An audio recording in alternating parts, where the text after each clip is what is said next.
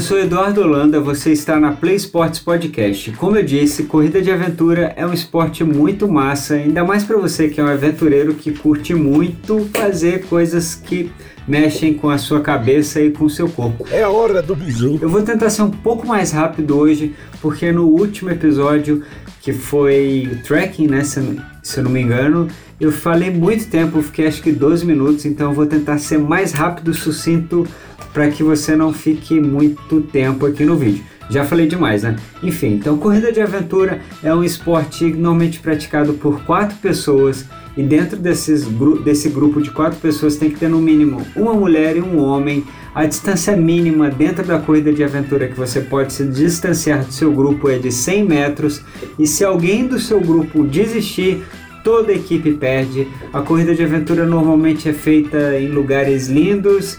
A organização se aproveita muito da cultura local para criar essa imersão entre o atleta e, a, e o ambiente. A corrida de aventura é diferente do trail, por exemplo, mais próximo, claro, do trekking, os percursos não são pré-definidos. Existe uma bandeira de início e uma bandeira de final em cada ponto. Existem postos de chegada. É, a corrida de aventura normalmente são três atividades, né? Corrida, canoagem e ciclismo. Eles chamam de perna, né? Primeira perna corrida, segunda perna canoagem, ou enfim, eu não sei a ordem, ao, não sei a ordem ao certo. E em cada perna tem uma transição, assim como no triatlo.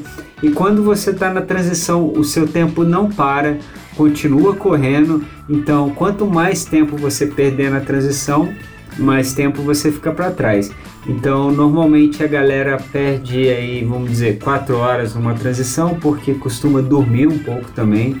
É, mas não necessariamente você precisa dormir na transição, você pode dormir durante o percurso. 3 horas por noite, porque eles correm dias e noites. Só existe um momento em que às vezes é parado o percurso à noite, quando é canoagem e as corredeiras são muito intensas, então a prova para todo mundo nesse, nesse tempo à noite. Então, uma hora que o pessoal aproveita para dormir mais algumas horas, porque é chamado de Dark Zone, alguma coisa assim, eu, não lembro direito o termo que eles usam, mas aí trava tudo e ninguém corre, ninguém pode sair, só sai a hora que a, que a organização libera. É, as equipes de, de corrida de aventura, como eu disse, normalmente são quatro pessoas, existe um navegador, um capitão, um rebocador. O rebocador é muito legal, normalmente é a pessoa mais forte da equipe, não necessariamente um homem ou uma mulher, tanto faz, mas é a pessoa mais forte, é quem normalmente carrega mais mochila, é quem normalmente puxa o, o ciclista que, tá, que não está aguentando mais, eles realmente levam uma cordinha, eles amarram a cordinha na, sua, na bike deles e na bike do amigo que não está aguentando, às vezes o, levam um amigo machucado, na corrida também eles costumam amarrar uma cordinha, e é, essa é a função do rebocador. Existe o capitão, que é o cara que escolhe a melhor estratégia, que diz qual é a hora de, de dar um gás, qual é a hora de segurar. Tem o navegador, que esse cara é quem cuida do seu percurso. Como eu disse, o percurso não é, é não é pré-definido, só existe início e fim. Então, o cara que vai escolher quais são as melhores, a, me, a melhor forma de chegar em uma bandeira a outra, é, o mapa da prova só é entregue 24 horas antes da largada. Um dia consegui participar de uma corrida de aventura, porque as corridas de aventura são em lugares assim fantásticos.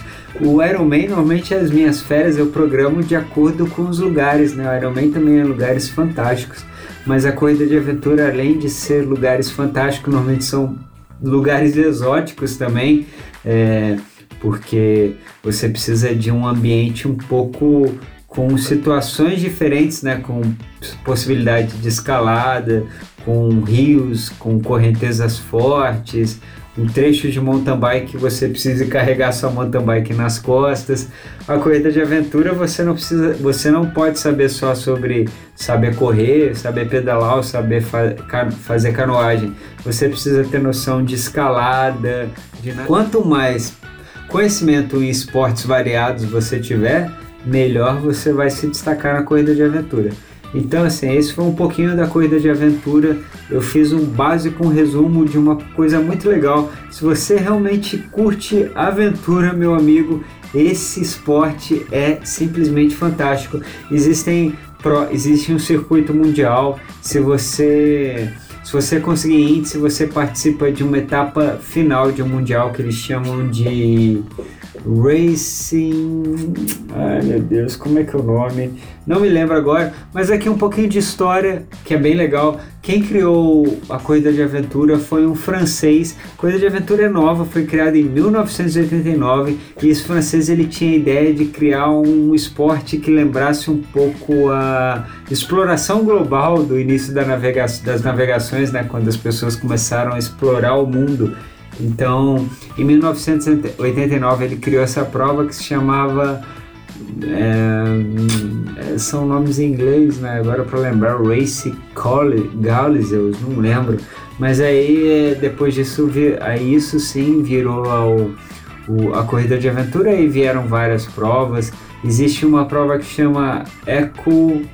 Eu não vou lembrar o nome das provas agora, eu escrevo aqui, enfim, é eu sei, eu sei que existem bastante, existem duas provas famosas e existe a prova do, da etapa mundial que você precisa de índice para participar. Então é muito legal. O importante da corrida de aventura é concluir o que a maioria das equipes tentam primeiro é concluir. O tempo é lógico, é muito legal você conseguir um tempo diferente, mas não dá para você ter essa noção. Por exemplo, se você fizer o circuito mundial esse ano e ano que vem você fizer de novo, não, o tempo vai, vai ser diferente, porque ah, o percurso muda. Não é o mesmo percurso todo ano, principalmente porque você precisa pegar os atletas de surpresa. Se você fizer o mesmo percurso todo ano, o que adianta você entregar o mapa 24 horas antes? Então é isso, ainda tem isso de legal, né? Você sempre vai para aquele para um lugar diferente e sempre vai fazer um percurso diferente. Corrida de aventura é viciante, assim como no no triatlo eu faço a referência sempre ao triatlo porque são, não são parecidas, mas têm ideias parecidas, como por exemplo nas transições, que eles não chamam de transição, chamam de perna, enfim. É muito legal, acho bem bacana e aconselho muito a você que gosta de aventura a conhecer a corrida de aventura tá bom? Então, galera, eu espero que eu tenha sido um pouquinho mais curto. Não consegui ainda, falei 8 minutos, queria ficar nos 5, mas tá bom, foi legal pra caramba. Obrigado a todo mundo que ficou aí até o fim. E esse foi o sétimo episódio de atividades físicas para se praticar ao ar livre.